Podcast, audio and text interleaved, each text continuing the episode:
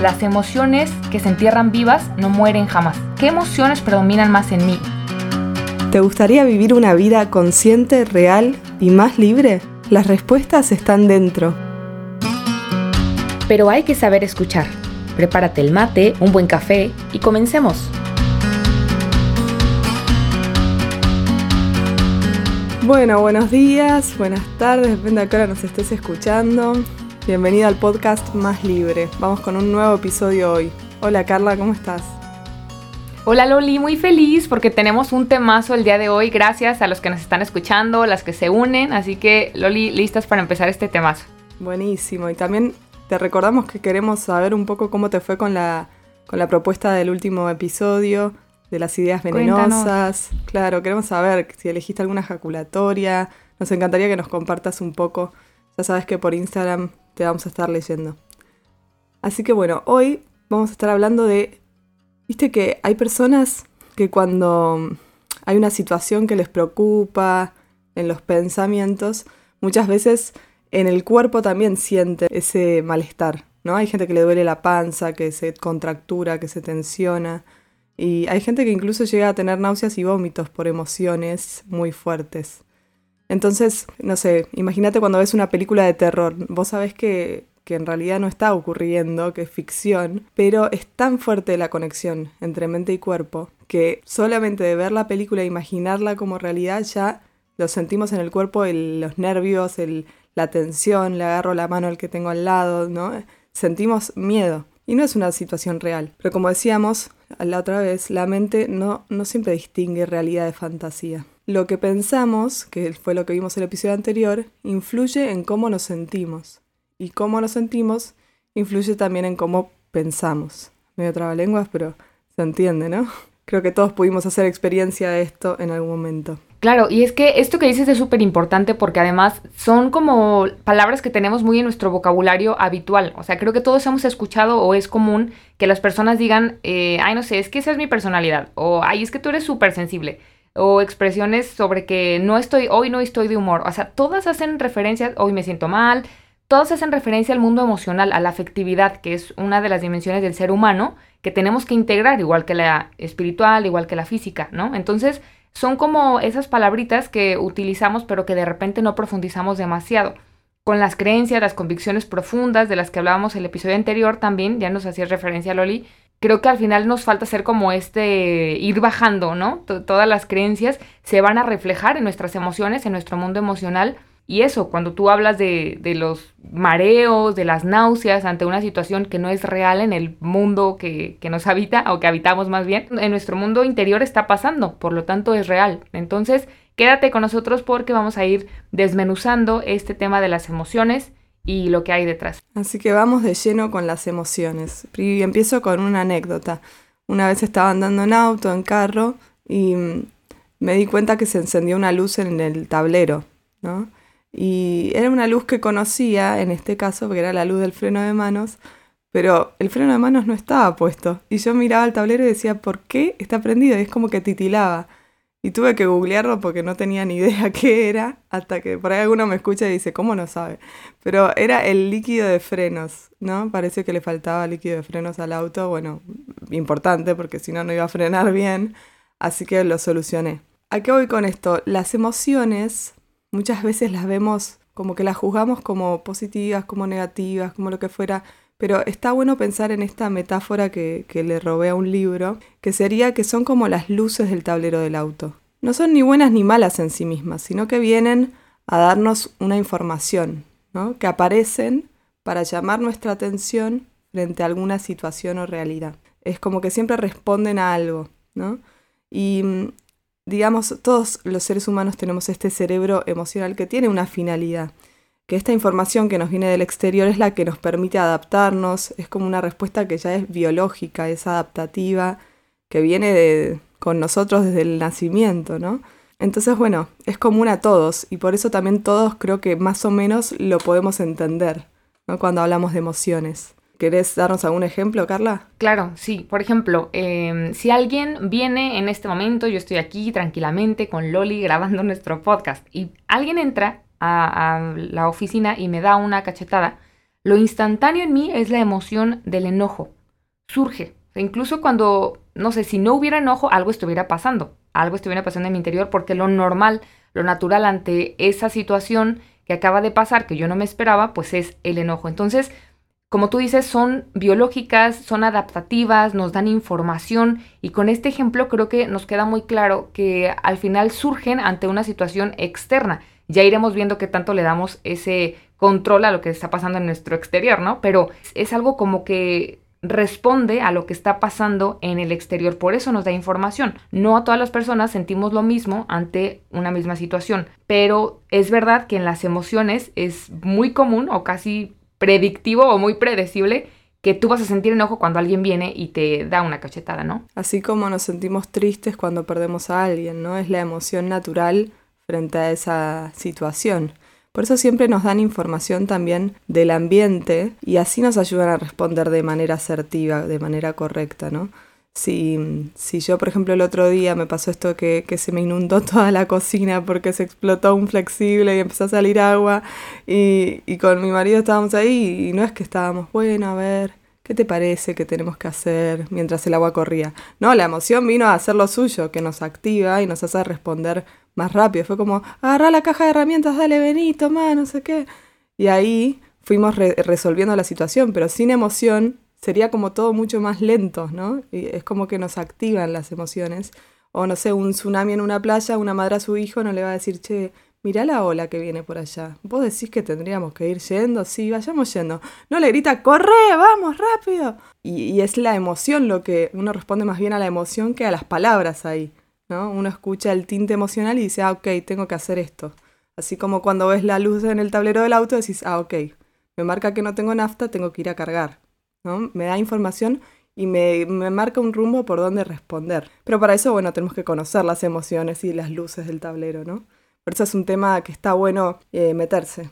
Sí, sí, sí, y ya nos has dado como características de las emociones, ¿no? Ya nos has hablado de que son adaptativas ya. Y esto, a ver, también es importante saber que es, un concepto relativamente nuevo, muy noventero de la inteligencia emocional y saber y reconocer que tenemos un cerebro emocional, porque antes era como que estaba un poquito guardado. Sin embargo, todavía desconocemos mucho sobre el tema. Entonces, es importante saber, eh, queremos compartirte que las emociones son cortas. Si tú eres de esas personas que dices que yo suelo estar triste todo el día, bueno, vamos desmenuzando por ahí qué, podemos diferenciar. Ya iremos en otros episodios hablando un poquito más del tema, pero las emociones en sí, en esencia, son cortitas.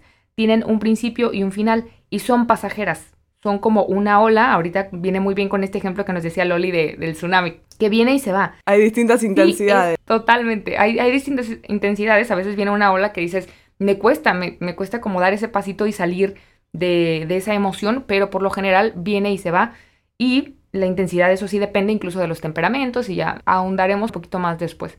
Pero nadie por más triste que esté llora todo un día completo o ríe ininterrumpidamente, ¿no? O sea, por más que me dé risa un chiste, pues de repente sigo en mi trabajo y luego me vuelvo a acordar y me vuelvo a reír, pero no es como que esté riéndome todo el tiempo. Eso quiere decir que las emociones son fluctuantes. Por eso la buena noticia es que si tú en este momento estás sintiendo una emoción que sientes que, ya ha durado demasiado, ya sea el miedo, ya sea el coraje, ya sea la tristeza, va a pasar. Que digamos, igual que la luz del tablero del auto, para seguir con el ejemplo, si uno presta atención a esa emoción o responde o, hace algo con esa emoción, es que la luz se puede apagar. Si yo ignoro que estoy triste o quiero tapar que estoy triste y me olvido que estoy triste, posiblemente esa luz siga prendida en mi tablero emocional. ¿no? Claro, porque al final es, tú quieres ignorar que esa luz no está, pero esa luz está prendida y te está diciendo algo. Si no le haces caso, no es como que por eso se va a apagar, ¿no?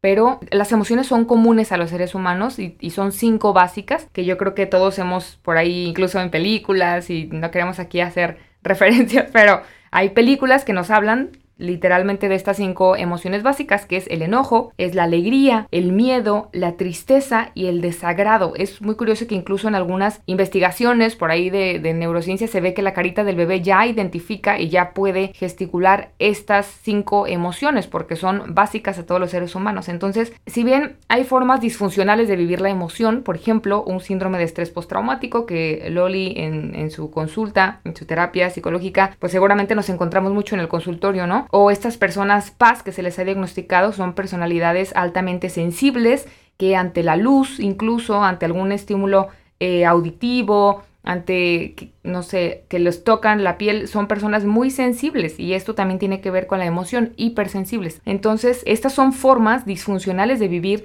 la emoción. No siempre tiene que ver con la voluntad de la persona, no es como que ella haya querido que le pase eso, pero son formas disfuncionales de vivir una emoción. O por ejemplo, eh, ya los trastornos de personalidad, pues también ya son diagnósticos que nos indican que las emociones van a fluctuar o van a ir de arriba hacia abajo de manera diferente y que no depende de las personas. Pero también otra buena noticia es que las emociones sí se pueden vivir de una forma funcional, que es de lo que nos va a platicar un poquito Loli, ¿verdad? Y antes quiero saber si vos que nos estás escuchando ya adivinaste de qué película hablaba Carla, pues hizo todo el misterio. Sabemos de qué película está hablando, ¿no? Sí, intensamente.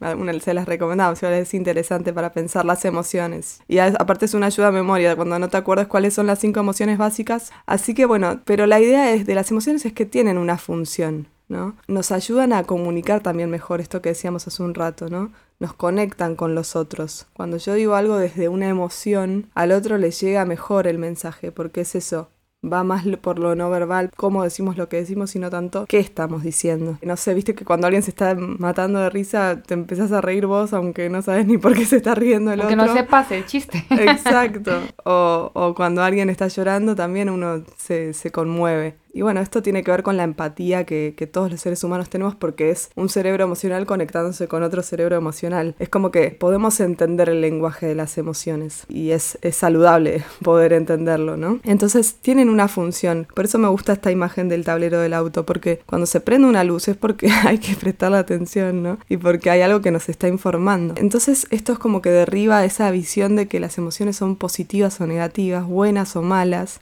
que hay que esconderlas, que, o sea, querer esconder o tapar las emociones es como poner cinta adhesiva negra sobre el tablero del auto y decir, a mí no me importa qué esté pasando acá, yo voy a seguir andando. Y eso nos haría perdernos un montón de información valiosa y no sería bueno para nosotros, ¿no? Y es incomodísimo, ¿no? O sea, lo sientes como si todo el tiempo estuvieras tapando o, o reprimiendo algo que surge, porque las emociones tienen fuerza. Totalmente, pero es como que rápidamente sentimos una emoción y sobre todo las que son más displacenteras, porque a veces hablamos de positivo y negativo en ese sentido, ¿no? Que hay, emociones que no son tan gratas de sentir. Por ahí alegría, y sí, ¿quién no quiere sentir alegría? ¿Quién no se quiere matar de risa? Pero por ahí la tristeza, el enojo, el miedo, el desagrado son más incómodas. Entonces sentimos alguna de estas emociones y ya las juzgamos como peligrosas, como incontrolables, como que hay que, hay que sacarlas de, del, del medio, ¿no? Y en realidad tienen una función y cada emoción me, me lleva a un lugar distinto no sé, el ejemplo que dábamos de, de, la tristeza hace un rato.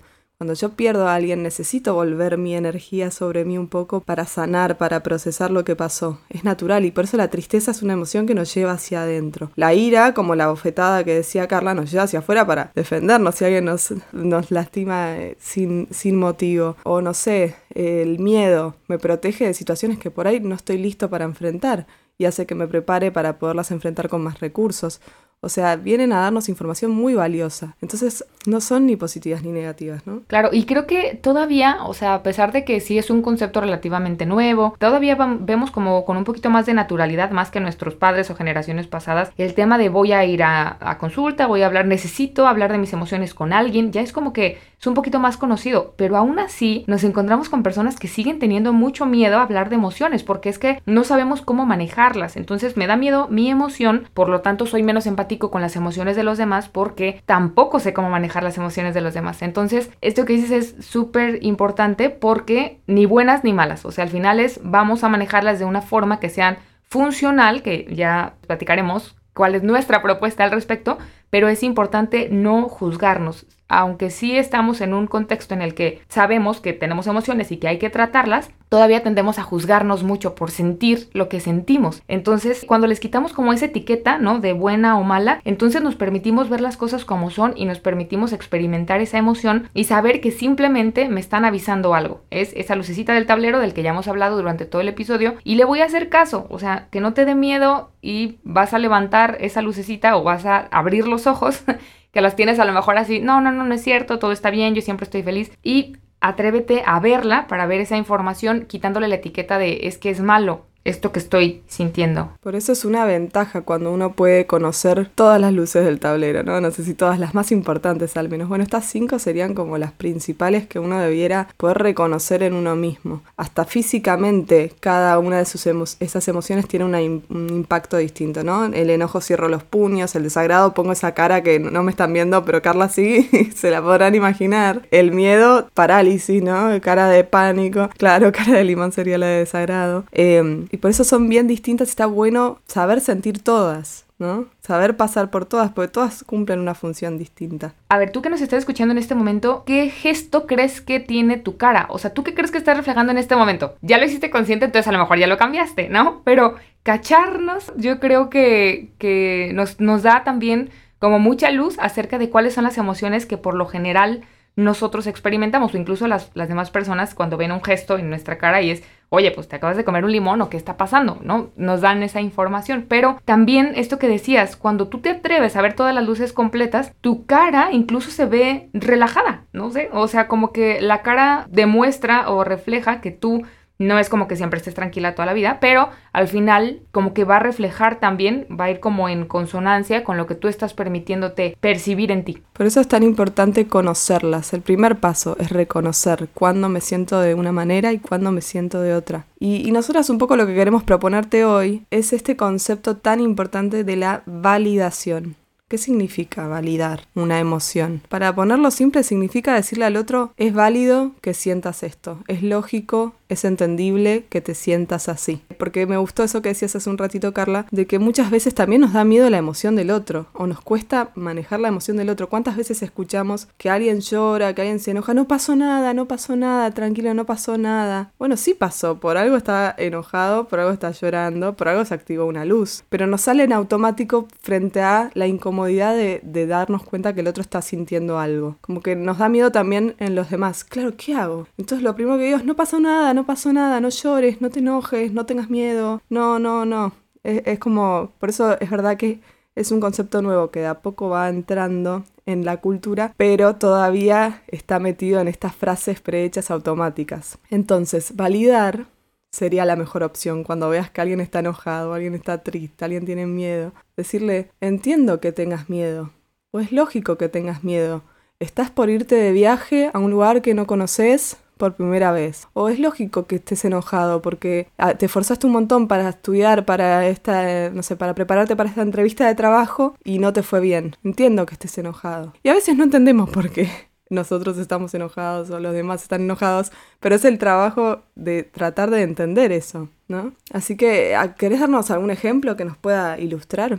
Carla. Claro que sí, pero antes de entrar al, ejemplo, porque esto que acabas de decir me parece súper valioso, Loli, es no asustarnos y además es riquísimo la experiencia humana de, de conectar con esa emoción, porque si no entra el juicio, lo que acabas de decir, ¿no? O sea, el otro está enojado por eso y tú dices, bueno, yo no me enojaría por eso, o sea, como, ¿por qué está enojado por eso? Pero si tú como que tienes esa conciencia de decir, yo no me enojaría por eso, pero él sí está enojado por eso, o ella sí se enoja por eso, recibe esa emoción porque a lo mejor a ti te va a enojar o te va a entristecer algo que esa persona no. Entonces recibirlo es una experiencia muy linda, humana y, y nos conecta con los demás. Entonces, eh, la invitación es esa. Un ejemplo, em, hablando de este tema de validación que es tan importante, pero también, no sé, compartiéndote la idea de que validar la emoción del otro no es lo mismo que consentir siempre, porque una cosa es entender lo que una persona siente y otra cosa es hacer siempre lo que esa persona exactamente te está pidiendo. Por ejemplo, mi hermano me pide mi auto, ¿no? Me pide mi coche porque tiene una salida, no sé qué. Entonces, bueno, me lo pide con, yo qué sé, 15 minutos de anticipación. Y yo suelo ser una persona que casi vive eh, por la vida con agenda y tiene que estar viendo sus tiempos y qué es lo que sigue después en mi día. Entonces de repente con 15 minutos de anticipación me pide el carro, me pone como en un dilema y digo, yo se lo puedo prestar y él empieza como, no sé, a demostrar sus emociones. Es que me siento triste, es que me siento preocupado porque si no, no voy a alcanzar a llegar, bla, bla, bla. Bueno, o sea, yo puedo aceptar, yo puedo validar que él esté preocupado y que por eso a lo mejor no haya tenido el tiempo de prever el tema del coche, ¿no? Entonces yo puedo aceptar Sin embargo, si yo también ya tengo algo eh, establecido, no sé, tengo un paciente eh, en 15 minutos y yo tengo que llegar al consultorio, no puedo en ese momento aceptar la petición que él me está haciendo como el vehículo que es la emoción que él está usando para llegar a, a mí, ¿no? O sea, él está usando la tristeza y su preocupación, o bueno, la tristeza en este caso, para decirme, oye, necesito tu coche. Pero yo acepto su tristeza, yo acepto esa emoción que él está sintiendo y no por eso, porque no puedo en este momento ceder a su petición. Sin embargo, le puedo decir, bueno, el próximo fin de semana el carro es tuyo, ¿no? No sé, por poner un ejemplo. Me parece clave lo que estás diciendo, Carla, porque si no, ahí es cuando no nos animamos a validar, porque pensamos que si valido la emoción del otro, tengo que aceptar todo lo que esa emoción le Me pasan por encima. Exacto, ¿no? Ay, si yo valido que esté enojado porque me sacó, porque le, voy a usar yo el auto, quiere decir que le tengo que dar el auto. No, no, son dos cosas distintas. Una cosa es validar la emoción del otro y otra cosa es qué decido hacer con, con eso. ¿No? Son dos cosas distintas, pero que yo no le quiera prestar el auto no hace que él no pueda enojarse porque yo le diga que no. Eh, es lógico que le moleste, ¿no? Pero bueno, validas la emoción, pero no por eso le, le das el auto, necesariamente. Por ahí en algún otro caso sí. Pero bueno, o sea, esto es, bien importante porque queremos ahora sí proponerte también. Yo creo que han sido varias ideas las que, las que te hemos dicho primero el tema del tablero, ¿no? Las emociones existen, las emociones son reales y son compartidas por todos los seres humanos. Ah, lo primero es reconocerlas, después es validarlas, ya sea en ti y en los demás. Y venimos ahora sí como, como a un tercer punto que es no únicamente vamos a validar nuestras emociones y validar las de los demás. Sabemos que en este podcast le apuntamos a lo alto, ¿no? Queremos liberarnos, queremos realmente que lo integres como parte de tu vida y por eso creemos que, que la forma cristiana de vivir las emociones sí tendría que tener como un punto de de diferencia entre a lo mejor algunas otras corrientes psicológicas o alguna otra visión de las emociones, porque, no sé, habemos creyentes, yo durante mucho tiempo estuve de ese lado, que seguimos como un poquito desconfiando de la psicología o desconfiando de estas herramientas que nos pueden dar, incluso libros de autoayuda, como que mm, un poquito lo dejamos de lado porque, claro, tenemos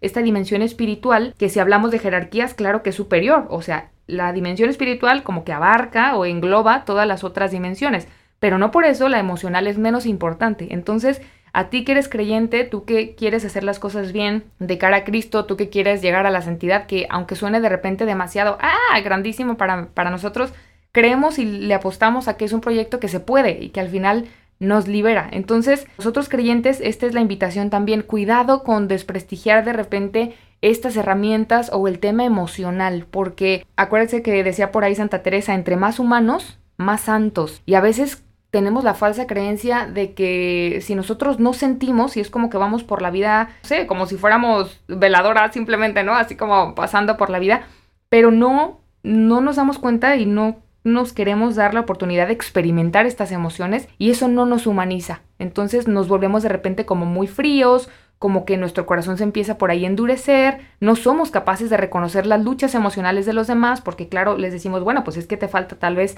no sé, más prácticas de piedad o hacer oración, que están bien, las necesitamos, pero es importante primero humanizar también este tema de las emociones, ¿no? No sé qué piensas sobre esto, Loli. Totalmente, me parece un tema re importante porque a veces desde la fe minimizamos esto del mundo emocional o pensamos que tenemos, viste, viste que está esto de, del cristiano es alegre, el cristiano está feliz, pero, pero eso, o sea, eh, creer en la resurrección, en la vida eterna y, y estar felices por eso, no quiere decir que no pasemos por un repertorio emocional en el mientras tanto, ¿no? Es como una alegría más profunda, es una certeza de fe que uno tiene y que hace que pueda vivir con alegría pero pasamos por todas las emociones y a veces nos forzamos a quedarnos en la alegría, a quedarnos en la alegría. ¿Se acuerdan lo que decíamos hace un rato? Que lo ideal es poder saber experimentar todas las emociones, pasar por todas ellas, no solamente saber vivir eh, y experimentar la alegría. Necesito saber vivir la tristeza, necesito saber enojarme, porque si no me voy a quedar corta, va a haber luces del tablero encendidas por mucho tiempo. Y Jesús en un ratito vamos a hablar, pero Jesús nos enseña mucho acerca de esto. Por eso me parece muy importante que como creyentes podamos abrazar este mundo emocional para conocerlo y así poder regularlo, manejarlo como queramos. Pero me gusta este ejemplo del jabón, ¿no? Cuando queremos controlar el mundo emocional, queremos taparlo, queremos... Sí, controlarlo. Es como cuando nos bañamos y agarramos el jabón bien fuerte, ¿viste? Que decís, no quiero que se me caiga y ¡plup! sale volando siempre. En todos los casos, tengo experiencia, les cuento de mi experiencia.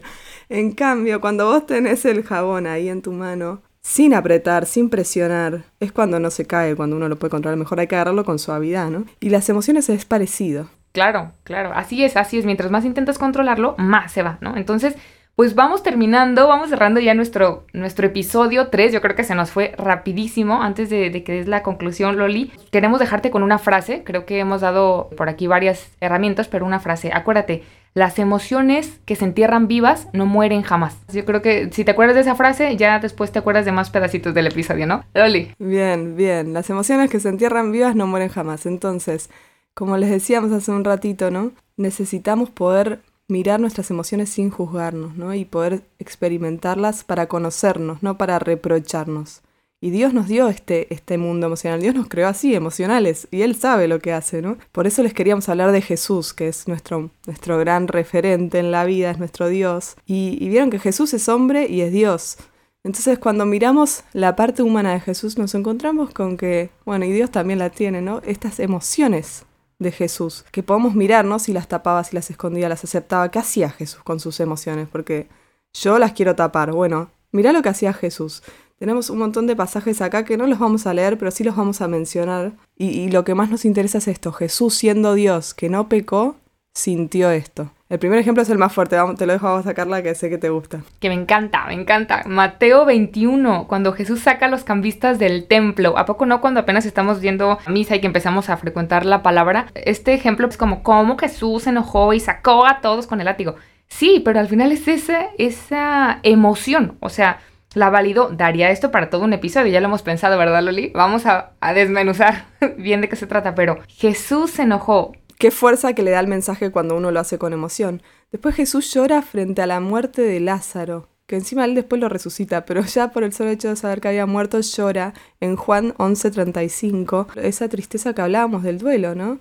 De cuando perdemos a alguien. Jesús llora. No es que Jesús eh, dice, no, bueno, pero va a resucitar, así que no hay nada que preocuparse. No, lo llora a Lázaro. Lucas 22, del 39 al 49. Miedo. O sea, Jesús, siendo Dios, sintió miedo en el huerto de los olivos cuando vio a todos sus apóstoles, a sus amigos dormidos y, y él decía, bueno, al final estoy solo y sé lo que viene, sé que viene la cruz. Entonces, ese miedo que nos vuelve tan vulnerables, el mismo Jesús lo experimentó. La alegría es más fácil de encontrar, ¿no? En distintos pasajes, pero por ejemplo podemos tomar este mismo de la resurrección de Lázaro, ¿no? La alegría que sintió cuando lo volvió a ver de pie, ¿no? Y la alegría se aparece en muchos momentos de encuentro con los apóstoles también. Claro, y el desagrado no es como tal que lo diga, eh, así como la palabra de Dios. Jesús sintió desagrado, pero a ver, si nos ponemos a leer por ahí los, los pasajes, los evangelios, muchas veces están estos reproches que hace Jesús a los fariseos.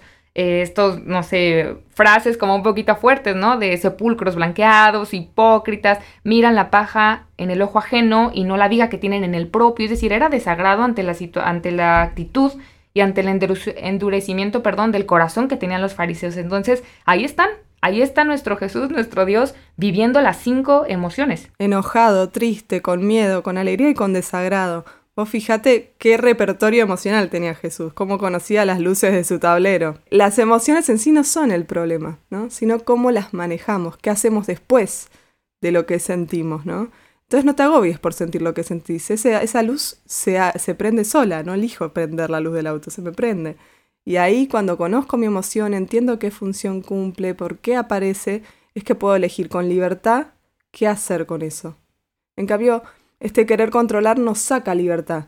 Eh, cuando queremos controlarlas, las emociones crecen, se vuelven más grandes, nos generan más malestar y ahí es cuando todo nos sobrepasa y, se vuelve complicado. Claro, entonces queremos dejarte la tarea de esta semanita eh, para que tú lo puedas anotar en tu diario emocional y es ¿Qué emociones que tú puedas identificar y lo puedas anotar? ¿Qué emociones predominan más en mí? ¿Dónde las siento? Esas son como dos preguntas. ¿Qué emociones predominan más en mí? Es el uno. Dos, ¿dónde las siento? O sea, ¿en qué parte de mi cuerpo? Puede ser en el cuello, contracturado, a lo mejor que siento los hombros un poquito tiesos, ¿no? O en la frente o en el estómago. Entonces, como que vayas ubicando. Después, ¿qué hago con esa emoción? No sé, me aíslo, o sea, suelo sentir tristeza y no existo, no estoy para WhatsApp y me encierro en mi cuarto no sé, que tú lo vayas identificando. Por ejemplo, si siento preocupación, la siento como contractura en los hombros o ceño fruncido y me aíslo, esto que decíamos, ¿no? Entonces ahí está la tarea, ahí está la invitación. Loli creo que fue un episodio que nos deja pensando en, en muchas cosas, ¿no? No sé si quieras cerrar con algo. Buenísimo, entonces eso, la invitación es a que puedas experimentar tus emociones como lo hizo Jesús, ¿no? Donde correspondan, cuando correspondan, poder entenderlas, conocerlas y aplicarlas en los momentos que sean necesarios y, ver esto, ¿no? Que, que no son positivas ni negativas, simplemente son. Así que muchas gracias por escuchar hasta acá. Nos vemos el próximo episodio. Gracias Loli, gracias a todos. Bye.